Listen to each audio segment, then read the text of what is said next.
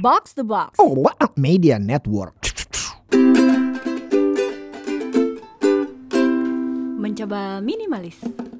Hai, gue Puri dan lo lagi dengerin Mencoba Minimalis mengurangi yang gak perlu lebih dari sekadar beberes sekarang tayang 4 kali seminggu. Pernah nggak lo tuh keburu janji dan bilang ya sama sesuatu tapi terus ngerasa aduh kayaknya gue nggak ada energinya nih harusnya tadi gue tolak tapi gimana dong udah kadung janji ada tiga strategi yang bisa dipertimbangin. Satu, hitung harga yang harus dibayar. Sebelum kabarin bahwa ternyata kita nggak bisa komit, pikirin dulu resikonya. Kalau nih misalnya bos minta tolong bikin gathering akhir tahun. Nah kalau kita tolak kan bisa jadi ya bikin reputasi kita di kantor ambiar. Dianggap sebagai nggak tim player. Atau kasus lain, ditodong jadi ketua reuni akbar. Rasanya sih seru, tapi koordinasi sejuta umat lewat WhatsApp group pasti makan waktu. Nah, hitung. Kalau ongkosnya lebih kecil daripada reputasi atau project yang jadi tanggung jawab kita, mending ditolak. Dua, diplomatis tapi jujur. Ketika kita mantep nih, mau berubah pikiran, kabari segera dengan diplomatis dan jujur.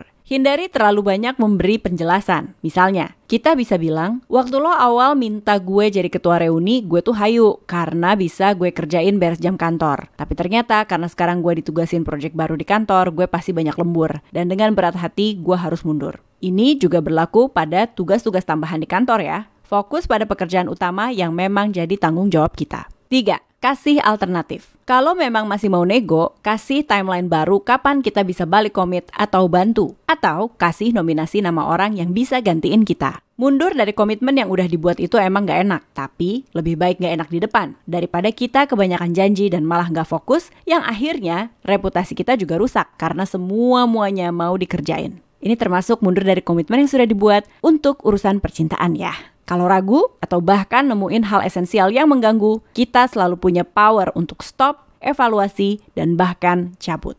Pastinya akan ada yang gak suka, tapi ingat, balik aja ke poin nomor satu dan timbang-timbang.